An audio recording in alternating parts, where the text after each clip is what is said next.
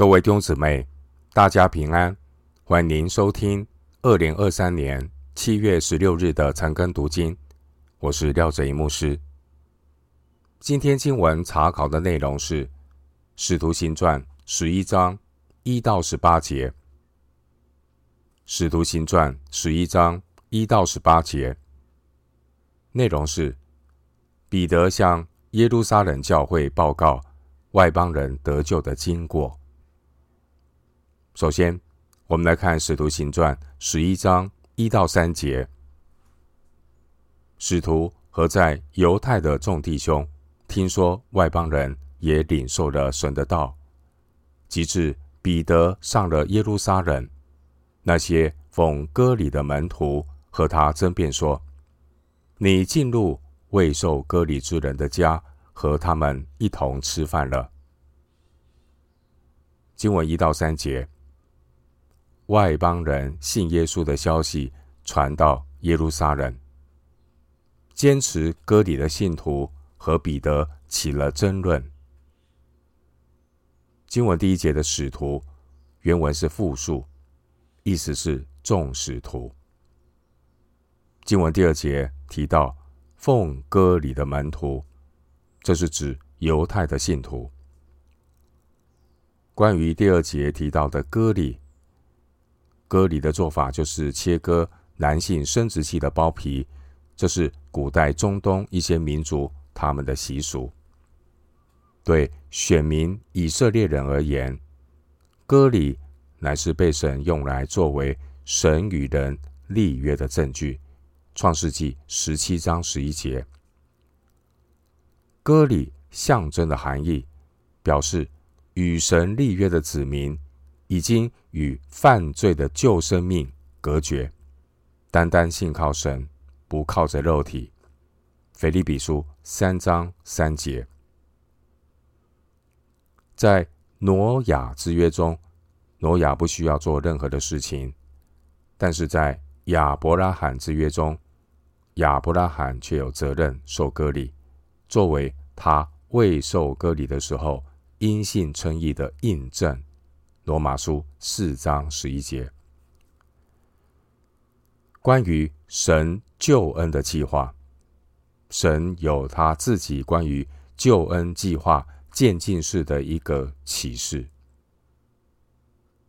哥罗西书二章十一节告诉我们，新约的信徒在基督里所受的割礼，并不是人手所行的割礼，乃是借着。基督使我们脱去肉体的情欲的割礼，哥罗西书二章十一节。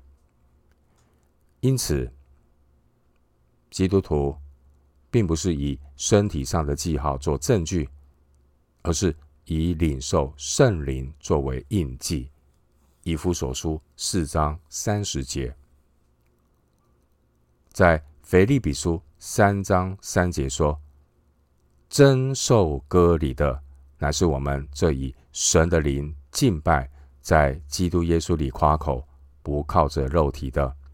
腓利比书三章三节。因此，一个人只在肉身上有割礼的记号，却在生活行为上没有表现出与罪恶切割的生活，这样的人，即便有受割礼，但实际上与未受割礼仍在罪中的人没什么两样。使徒行传七章五十一节，耶利米书六章十节，经文一到三节，这些犹太的信徒，他们并没有反对彼得向外邦人传道。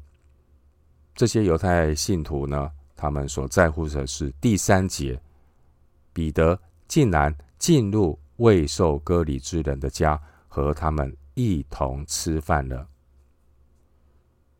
这一些从传统犹太教背景走过来的犹太基督徒，他们一面做主的门徒，一面谨守摩西的律法，并且在他们当中有一些人，甚至还认为外邦人信主必须受过割礼才能够得救。使徒行传十五章一节，并且对于遵守律法关于食物的条例非常的在乎。加拉太书二章十二节，加拉太书六章十三节。摩西的律法禁止以色列人吃不洁净的食物，利未记十一章二到四十七节。所以犹太人为了避免误食不洁净的食物，他们从来就不和外邦人一起吃饭，更不会进入外邦人的家。对于犹太人而言，与外邦人保持距离的做法，并非只是一个简单的文化差异，也不只是对真理的不同理解。其实，犹太人更在乎的是关系到几百年来所建立的民族自尊。在历史上，犹太人多次的激烈反抗希腊和罗马人的统治，目的就是为了保有合乎摩西律法的洁净。所以呢，罗马帝国对于犹太民族的治理也是有所顾忌的。现在呢，这些传统的犹太信徒发现，彼得竟然轻易的放弃过去以色列先祖抗争了几百年所得到的尊重，难怪这些在耶路撒冷犹太的基督徒会质疑，他们认为彼得的做法。很不可思议。回到今天的经文，《使徒行传》十一章四到十八节，彼得就开口把这事挨次给他们讲解说：“我在约帕城里祷告的时候，魂游向外，看见异象，有一物降下，好像一块大布，细的四角，从天垂下。”直来到我跟前，我定睛观看，见内中有地上四足的牲畜和野兽、昆虫，并天上的飞鸟。我且听见有声音向我说：“彼得，起来宰了吃。”我说：“主啊，这是不可的。凡熟而不洁净的物，从来没有入过我的口。”第二次，有声音从天上说。神所洁净的，你不可当作俗物。这样一连三次，就都收回天上去了。正当那时，有三个人站在我们所住的房门前，是从该撒利亚差来见我的。圣灵吩咐我和他们同去，不要疑惑。通知我去的还有这六位弟兄。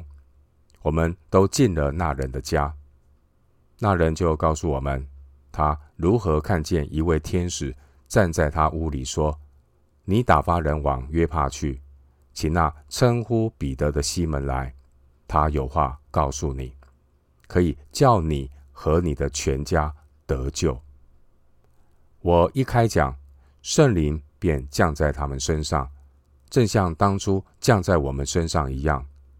我就想起主的话说：“约翰是用水施洗，但你们要受圣灵的洗。”神既然给他们恩赐，像在我们信主耶稣基督的时候给了我们一样，我是谁能拦阻神呢？众人听见这话就不言语了，只归荣耀与神，说：“这样看来，神也赐恩给外邦人，叫他们。”悔改得生命了。这段经文从第四节到第十四节，彼得说明他讲他决定到哥尼流家的这个过程，都是圣灵的工作。经文十五到十八节，彼得他做见证，他亲眼目睹圣灵降在外邦人的身上。彼得引用。耶稣的话说：“大家呢听了彼得的见证之后呢，不再争论，默认外邦人不需要先加入犹太教也可以得救的事实，并且归荣耀于神。”经文五到十七节，内容主要是彼得简略的重述回顾十章一到四十七节，哥尼流全家蒙恩得救、被圣灵浇灌的过程。古代的书记，他们书写所使用的蒲草纸相当的珍贵，因此呢，路加必须要非常的谨慎，在有限的篇幅中放进去最重要的资料。我们看到哥尼流信主的记载，路加他不惜篇幅的把哥尼流的事件呢记录了两次，表明呢他非常的重要。经文十二节，当时彼得加上六位弟兄去找哥尼流，一共有七个人。七个人代表完全的见证。按照当时埃及的法律呢，要完全证明一个案件，必须有七个证人；而按照当时罗马的法律，要证明一个重要的档案，必须要有七个印章。因此，彼得他实际上并不是在讲理或争辩，彼得乃是用七个见证人来见证圣灵自己的工作。经文十四节，彼得回顾哥尼流，告诉他关于天使对哥尼流所说的话。经文十四节，他有话告诉你，可以叫你和你的全家。得救。十四节天使的这句话表明，即使即便哥尼流和他的全家人呢，他们敬畏神，多多周济百姓，常常祷告神，十章二节，但仍然需要接受福音才能得救，并不是依靠他们的那种虔诚的心，周济百姓的善事。常常祷告神的举动得救，仍然是要透过认罪悔改、接受福音才能够得救。人天然人的行为都是不可靠的，因为时间会改变一切，环境会改变人心。得救是本乎恩，因着信。经文十五节，彼得回顾说：“我一开讲，圣灵便降在他们身上。”正像当初降在我们身上一样。经文十五节表明，哥尼流全家的信主是圣灵主动的拣选，也说明这些外邦人所领受的圣灵恩赐与犹太门徒当初在五旬节所领受的完全相同。十七节，因此外邦人。在圣灵面前和犹太人得救的地位是完全一样的。既然这些外邦人已经受了主耶稣应许受圣灵的洗，十六节，圣灵的恩赐已经印证了他们的信心。当然，哥尼流他们一家人也可以因为相信接受洗礼，十章四十七节。哥尼流他们全家人呢，就当着众人面前见证他们对基督耶稣的信心，接受洗礼。彼得知道，哥尼流一家人得救的过程，其实都是圣灵自己的工作，所以呢，彼得不能够要求他们先行割礼，再受洗礼。彼得也不敢要求他们。先做犹太人，再做门徒。经文十七节，十七节，彼得他只能说：“我是谁，能拦阻神呢？”经文十八节，经文十八节，众人就不言语的，只归荣耀与神。当众人听到彼得关于圣灵在哥尼流一家人身上的作为，他们。无话可说，弟兄姐妹，初期耶路撒冷教会，他们因为外邦人信主受圣灵有不同的意见，甚至呢，他们彼此的争论。我们从这件事可以看到，其实，任何有形的教会，即便是被圣灵充满的教会，难免在真理的看法上也会有所不同，也会有意见分歧的时候。然而，一个顺服圣灵治理的教会，大家经过充分充分的交通之后呢，就能够弭平彼此间的歧见。当时候，使徒彼得他进入外邦人的家，为他们施洗，并且彼得还接受邀请住了下来。这对于这些坚守摩西律法的犹太基督徒而言，实在很难接受彼得住进外邦人的家。这是因为当时候还有一些犹太的信徒，他们并没有完全放弃犹太教的传统，甚至有一些犹太的信徒。日后还会要求外邦人信徒必须按摩西的规条受割礼，十五章一节，要求他们要遵守摩西的律法，十五章五节。这些犹太的基督徒，他们认为不守犹太人的规矩就不能得救，十五章一节。这并不是文化的差异。而是对真理还不够认识，因此圣灵还要继续带领初期的教会来学习、来成长。神要向这些犹太的基督徒显明，基督耶稣已经将两下合而为一，拆毁了中间隔断的墙。以弗所书二章十四节，耶稣基督的救恩。要让犹太人和外邦人都借着耶稣基督十字架的救恩，使两下归为一体，与神和好了。以弗所书二章十六节，经文十八节说：“神也赐恩给外邦人，叫他们悔改得生命了。”十八节这句话。说明了很重要的救恩真理。